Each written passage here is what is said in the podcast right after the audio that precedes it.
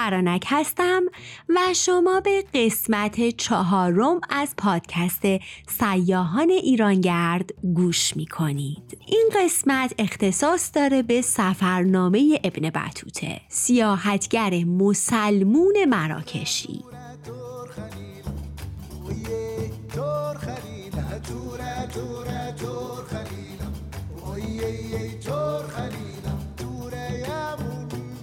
طبق معمول همیشه اول یه خورده راجع به خود ابن بطوته میگم. اینکه چی شد که تصمیم گرفت به سفر بره و به ایران بیاد و بعد شروع می‌کنیم به خوندن قسمت هایی از سفرنامش که در مورد ایران نوشته. با من همراه باشید.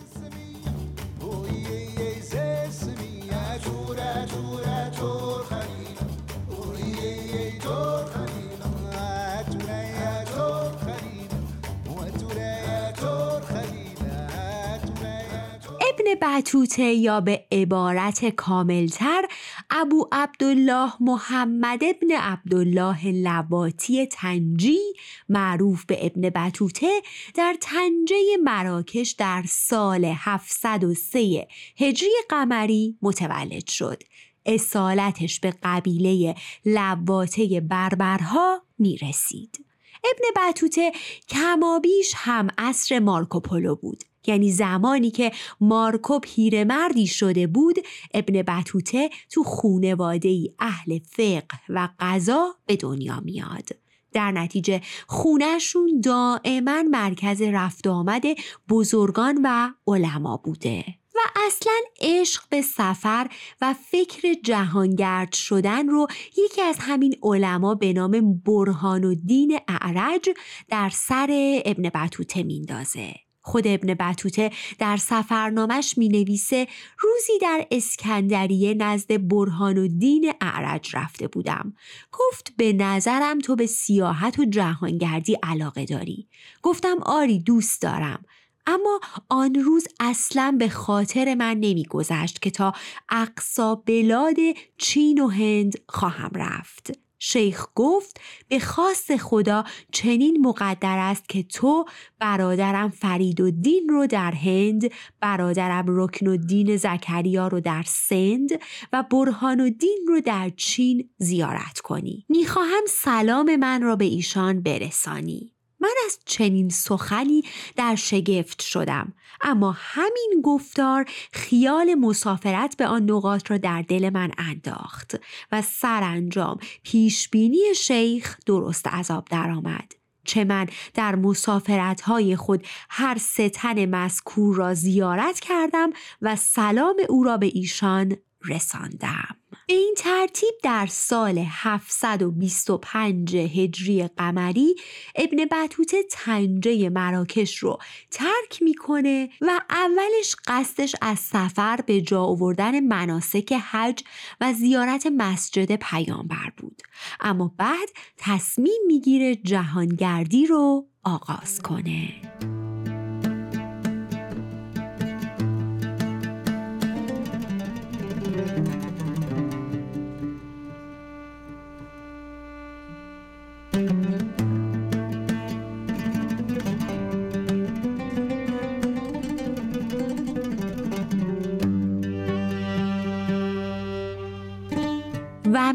بزرگترین جهانگرد مسلمون. به طوری که تخمین زدن که 75 هزار مایل رو در بیش از 29 سال پیموده بوده. چیزی سه برابر مارکوپولو. اگه شخصیت خیالی ژول ورن در رمان دور دنیا در 80 روز رو در نظر بگیریم که به صورت خیالی و با وسایل پیشرفته مثل کشتی و قطار تونسته بود دور دنیا رو تو 80 روز بگرده ابن بطوته تو 29 سال و نیم با اولاق و قاطر و اسب و شطور دور دنیای زمان خودش رو تونسته بود. به چرخه یعنی آسیا، آفریقا و قسمتی از اروپا رو. چون دنیای اون زمان قبل از کشف قاره آمریکا و اقیانوسیه همینقدر بوده. اون زمان تصور می‌کردن که دنیا از هفت دریا و هفت اقلیم و هفت آسمان تشکیل شده که همگی توسط رشته کوه قاف همون کوه قاف معروف احاطه شدن پس ابن بطوته در راه سفرش از مصر، شام، فلسطین، حجاز، عراق، ایران، یمن، بحرین، ترکستان، بین النهرین، بخشی از هند و چین و جاوه و شرق اروپا و شرق آفریقا میگذره. و در نهایت هم به مراکش برمیگرده و تو سال 770 هجری قمری در 67 سالگی دنیا رو ترک میگه. ابن بطوته در طی سفرهاش چهار یا پنج بار به ایران یا به قول خودش از فارس یا بلاد عجم میگذره. از سواحل خلیج فارس، شیراز، خوزیه یا خوزستان، شوشتر، خنج، اسفهان، تبریز و خراسان بزرگ میگذره. و فارسی دست و پا شکسته یم بلد بوده و تو سفرهای خاوریش سعی می‌کرده فارسی صحبت کنه و منظور خودش رو برسونه. ابن بطوته وقتی شروع می‌کنه به سفر جوونی خام، شکننده و احساسی بوده و مسافری فقیر بود.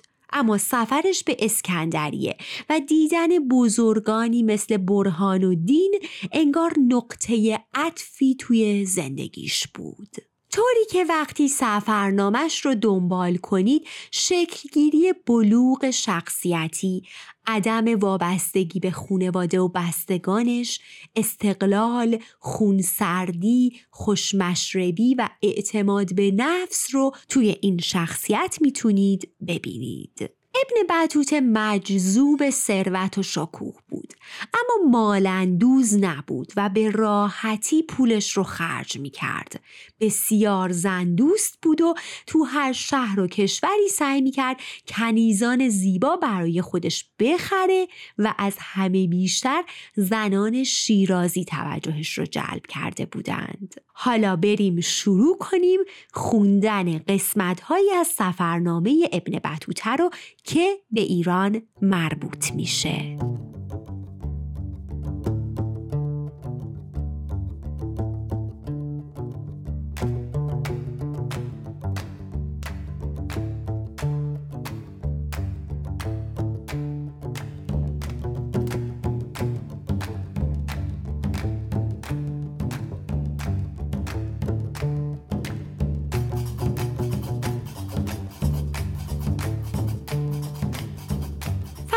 قبل از شروع نکته ای رو بگم که توی این دوران دورانی که ابن بطوته به ایران اومده بوده فاصله بین ایلقار مقل و یورش تیمور بوده.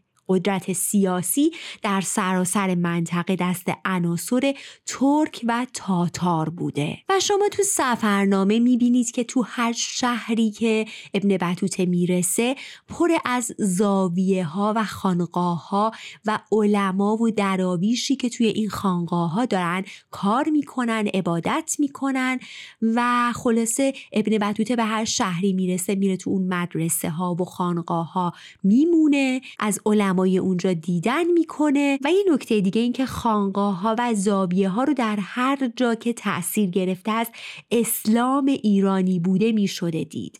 پیدایش اولیهشون در خراسان بوده ولی در زمان ایلخانیان ساختشون رشد پیدا می‌کنه و در اکثر شهرهای ایران خاورمیانه و شمال هند می‌شد دیدشون. پس شروع می‌کنیم خوندن قسمت های ایرانی سفرنامه ابن بطوته رو در حالی که ایلخانیان بر ایران حکومت می‌کنند. ابن بطوته از بیت المقدس، ترابلس، حلب به دمشق، بعد به مدینه، مکه، نجف و بسره میره و قبل از رفتن به عراق تصمیم می‌گیره به ایران بیاد و اولین شهری که وارد میشه به قول خودش آبادان یا همون آبادان خودمونه این سیاه مراکشی می نویسه آبادان قریه بزرگی است در زمینی شور و فاقد امارت و آبادی معبدها و مساجد بسیار دارد و فاصله اش تا ساحل سه مایل است. در ساحل دریا تکیهی وجود دارد که آن را به خزر و الیاس علیه السلام نسبت می دهند و روبروی آن خانقاهی است که چهار درویش و فرزندانشان در آن زندگی می کنند و از نزورات مردم گذران زندگی می کنند. رسم است هر کس از آنجا بگذرد صدقه به درویشان بدهد. در آن خانقاه درویشی بود که با احدی معاشرت نمی کرد ماهی یک بار لب دریا می رفت و به اندازه قوت یک ماهه خود ماهی سید می کرد و تا ماه دیگر دیگر کسی او را نمی دید. وقتی همراهانم مشغول نماز بودند من به سراغ او رفتم. او را در مسجد ویرانه یافتم که نماز می‌خواند. کنارش نشستم. بعد از نماز دست من را گرفت و گفت خدا در دنیا و آخرت تو را به مراد دلت برساند. اکنون شکر می کنم که در دنیا به مراد خود که سیر و سیاحت بود رسیدم و در آخرت هم به لطف و عفو خدا امیدوارم. پس پیش همراهان خود رفته و قصه را باز گفتم آنها نیز به دنبال او رفتند اما دیگر او را نیافتند تا شب شد و دیدم یکی از درویشان ماهی از طرف آن عابد بزرگوار برای من آورد. آنقدر خوشحال شدم که می‌خواستم باقی عمر را در ملازمت آن شیخ به سر ببرم اما نفس لجوج من مرا از ماندن در یک جا باز داشت. پس صبح روز بعد ابن بطوته و همراهانش سوار کشتی میشن و بعد از چهار روز به بندر ماه شهر می‌رسن. جایی که زمینهاش شورزار بوده نه درختی و نه سبزه‌ای در ماهشهر بازار بزرگی بوده که از بزرگترین بازارها بوده از نظر ابن بطوته ابن بطوته میگه یک روز را در آن شهر ماندیم بعد چارپایی کرایه کردم و بعد از سه روز بیابانگردی به رام هرمز رسیدم. شهری با نهرهای فراوان و میوه های بسیار. در رام هرمز یک شب توقف کردم. و بعد از میان جلگهی که آبادیهایش از آن توائف لور بود حرکت کردم در هر یک از منازل این راه زاویه است که برای مسافران نان و گوشت و حلوا آماده می دارند. حلوای آنان از شیره انگور است و آن را با آرد و روغن در هم میپزند در هر زاویه‌ای شیخی و امامی و معزنی با عدهای خدمتکار و آشپز وجود دارند. سرانجام به شوشتر رسیدیم. شهری بزرگ و زیبا و خرم و دارای باغهای عالی و نهرهای باصفا نهر معروفی دور تا دور شوشتر را فرا گرفته که در روزهای گرم تابستان به قایت سرد و خنک است. و من رودخانه‌ای به کبود رنگی آن ندیدم مگر رودخانه بدخشان. شوشتر تنها یک دروازه برای ورود و خروج مسافران دارد و آن هم دزفول نام دارد. خیر و برکت در شوشتر بسیار است و بازارهای بزرگی دارد. بعد ابن بطوته 16 روز رو در مدرسه امام شوشتری میمونه و میگه نه مانند نظم و ترتیب اونجا جایی دیده بوده و نه لذیذتر از غذاهای اونجا غذایی خورده بوده. میگه به هر کس به اندازه خوراک چهار تن می‌دادند. خوراک نوعا برنج با فلفل بود که در روغن پخته بودند. به اضافه جوجه بریان و نان و گوشت و حلوا. ابن بطوته در شوشتر دچار بیماری میشه. تب می‌کنه و میگه این بیماری رو هر کس که در موسم گرما وارد شوشتر می‌شده گریبانگیرش بوده. همراهان من نیز دچار این آرزه شدند. حتی یکی از آنها فوت کرد. در مدت بیماری به خوراک هایی که در مدرسه می پختند میل نداشتم. پس یکی از طلاب مدرسه سخن از خوراک مخصوصی آورد و من هوس کردم که آن را بخورم.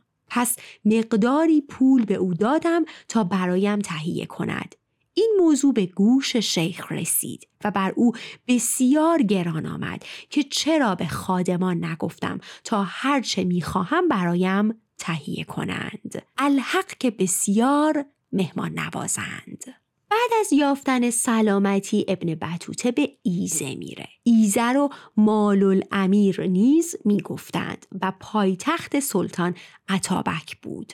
ابن بطوته میگه عطابک وفات یافته بود و پسرش یوسف به جای او نشسته بود. وی ده سال در این مقام بود و پس از آن برادرش افراسیاب جانشین وی شد. میگه من به ایزه وارد شدم و خواستم تا عطابک افراسیاب را ببینم. اما موفق نشدم زیرا او مردی دائم الخمر بود و جز روزهای جمعه از منزل خود در نمی آمد. عطابک پسری داشت که ولی عهد و یگان اولادش بود. در آن ایام بیمار شد. شبی یکی از خادمان عطابک به سراغ من آمد و خود را معرفی کرد. بعد از نماز دو ظرف بزرگ غذا و میوه با خود آورد و قدری پول به من داد. تا برای آن پسر دعا کنم. و از مطربانی که با آلات موسیقی همراهش بودند خواست تا بنوازند و از همه خواستا فرزند سلطان را دعا کنند.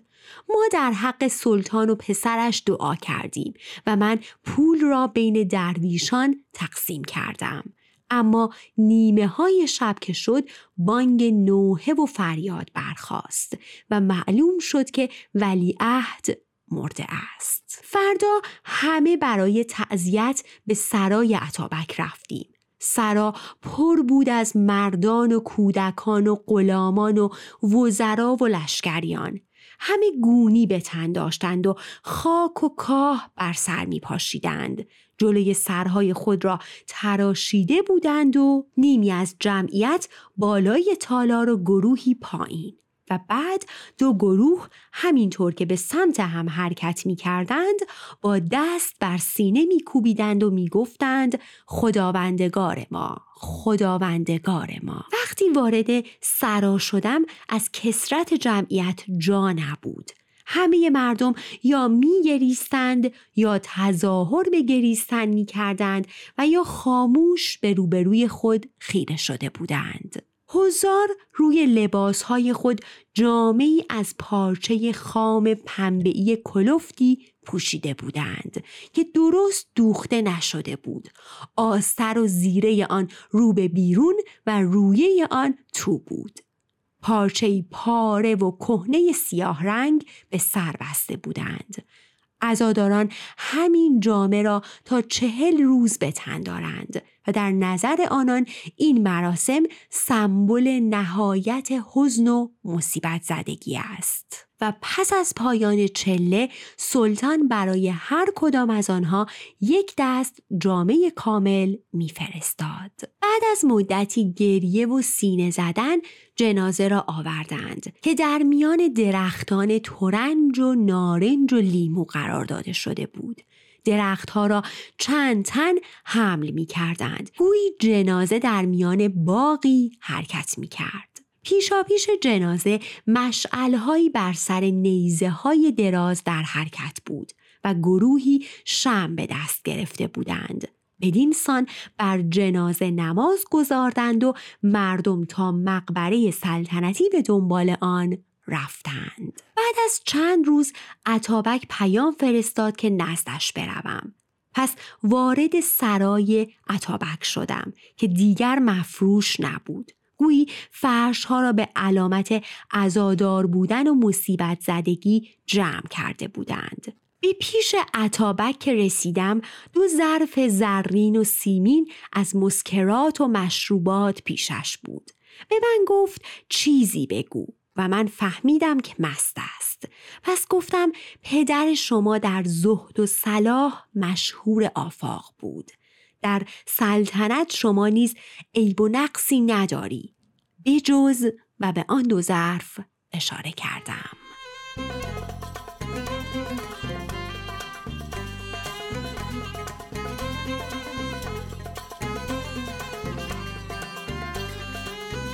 كنت عزيري عايش مهني كان عمل لي يعجبني. كنت عايش في الحرية. تحت يحكم فيا. كل ليلة سهران نبت غير كانت في القصارات كان يدخل مع الطلب كان بقى ناس بالنهار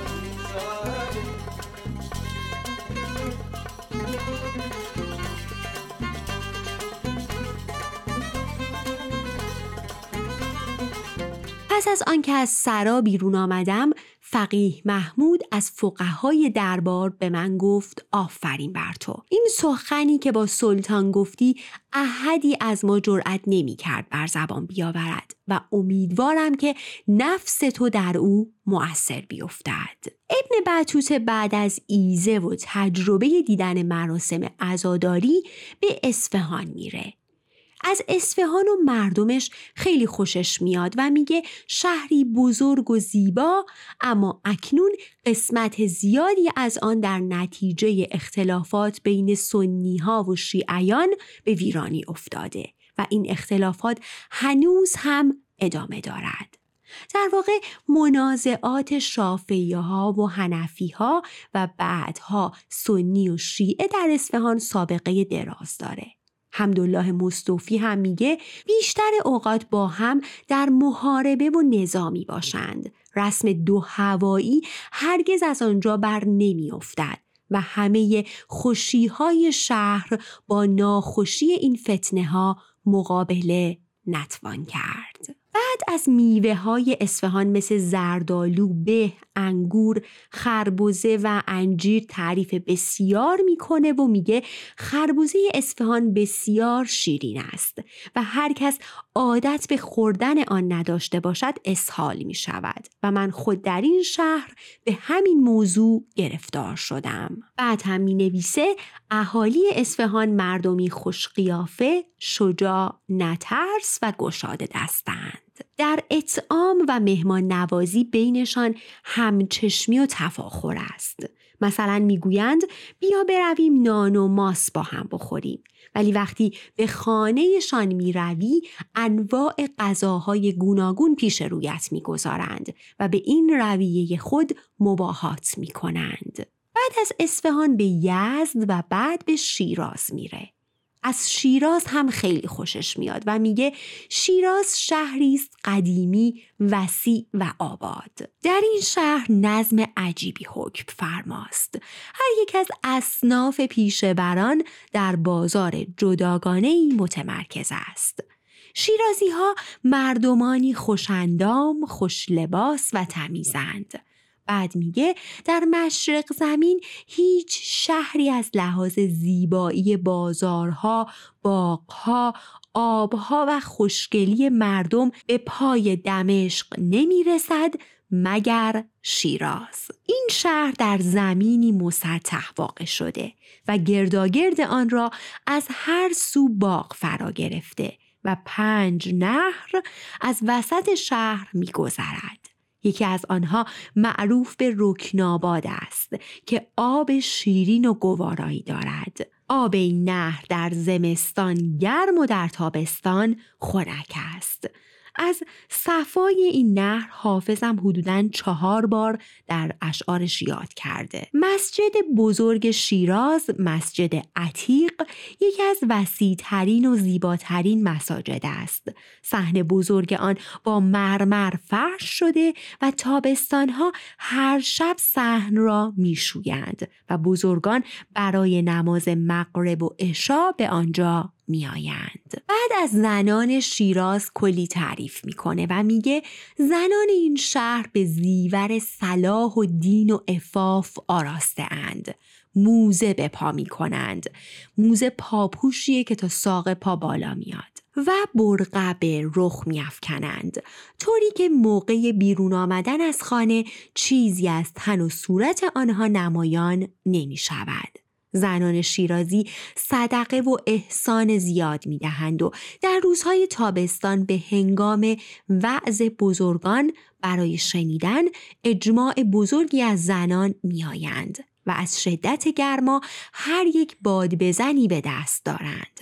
من در هیچ شهری اجتماع زنانشان را به این انبوهی ندیده بودم. و در مورد فرماندار شیراز فرماندار اون زمان شیراز ابو اسحاق میگه که می‌خواسته تاقی مثل تاق کسرا بسازه کار رو شروع می‌کنه اما نمی‌تونه تکمیلش کنه. بعد ابن بطوته در شیراز به ملاقات خیلی از علما و بعد به دیدن مزار و مقبره بزرگان میره که یکیش مقبره سعدی بوده. و میگه در بیرون شهر شیراز قبر شیخ صالح معروف به سعدی که در زبان فارسی سرآمد شاعران زمان خود بوده و گاهی نیز در بین سخنان خیش شعر عربی هم سروده وجود دارد. مقبره او در باقی نیکوست که در زمان حیاتش خودش آن را بنا کرده بود و آن باغ نزدیک سرچشمه نهر معروف رکناباد است. شیخ در آنجا حوزچه های مرمری برای شستن لباس ها ساخته بود. پس مردمان شهر وقتی به زیارت شیخ میآیند در آن باغ غذا می‌خورند در حوزچه ها لباس های خود را میشویند و بعد مراجعت می کنند. من خود نیز چنین کردم و رحمت خدا بر باد بعد از شیراز ابن بطوته به کازرون میره در کازرون می نویسه اینجا معمولا به هر مسافری که بیاید حریسه می دهند. خوراکی مرکب از گوشت، گندم، روغن که آن را با نان نازک می خورند. هر مسافری که به زاویه شیخ وارد می شود دست کم باید سه روز در زیافت آن بماند و زودتر اجازه رخصت نمی دهند. زاویه کازرون مربوط به شیخ ابو اسحاق که پیش اهالی هندوستان و چین منزلت و احترام زیاد دارد. اشخاصی که در دریای چین به مسافرت می روند موقع بروز طوفان و ناامنی نصرهایی را به اسم شیخ می کنند و وقتی کشتی به سلامت به ساحل می رسد نظر و پولی است که به زاویه سرازیر می شود. یعنی می‌خوام فقط به این نکته دقت کنید که از همون زمان این داستان ها بوده. و من یه جایی میخوندم که می‌گفت ایرانیان همیشه آدمای مذهبی بودن. توی کل تاریخشون رو که بخونید آدمای مذهبی بودن و به داستان نظر صدقه دادن و کلا یک نفر رو بزرگ پنداشتن خیلی اعتقاد داشتن. و شما خیلی قشنگ این چیزها رو می‌تونید ببینید. تو سفرنامه ای از هر دوران تاریخی نوشته از هر دوران بخونید این باورها رو می‌تونید به وضوح ببینید. در ادامه میگه حتی یک بار خود سلطان هند ده هزار دینار در حق شیخ ابو اسحاق نصر کرد. وقتی این خبر به گوش ابو اسحاق رسید یکی از درابیش زاویه را به هندوستان فرستاد تا آن مبلغ کلان را با خود به کازرون بیاورد. بعد از کازرون ابن بطوته به کوفه کربلا بغداد و بعد تبریز میره. در تبریزم از بازارها و غذاهاش تعریف می‌کنه و میگه بازاری بوده به اسم قازان که در اونجا به بازار جوهریان میره. و بس که از انواع جواهرات اونجا دیده بوده چشمش خیره شده بود. و میگه زنان تبریز در خرید جواهرات از هم سبقت می‌گرفتند. و میگه من در آن میان فتنه هایی از جمال و زیبایی دیدم که به خدا پناه بردم. امان از این سیاه مسلمان مراکشی.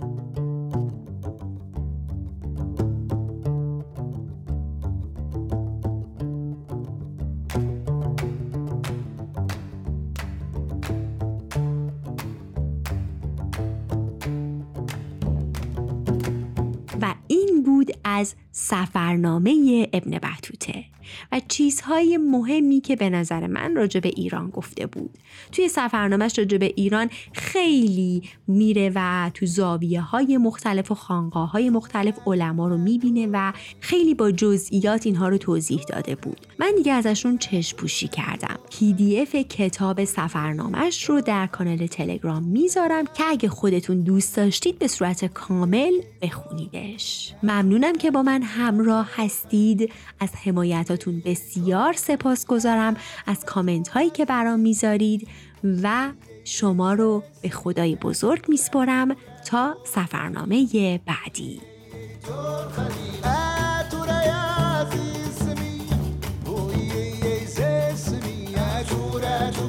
Oh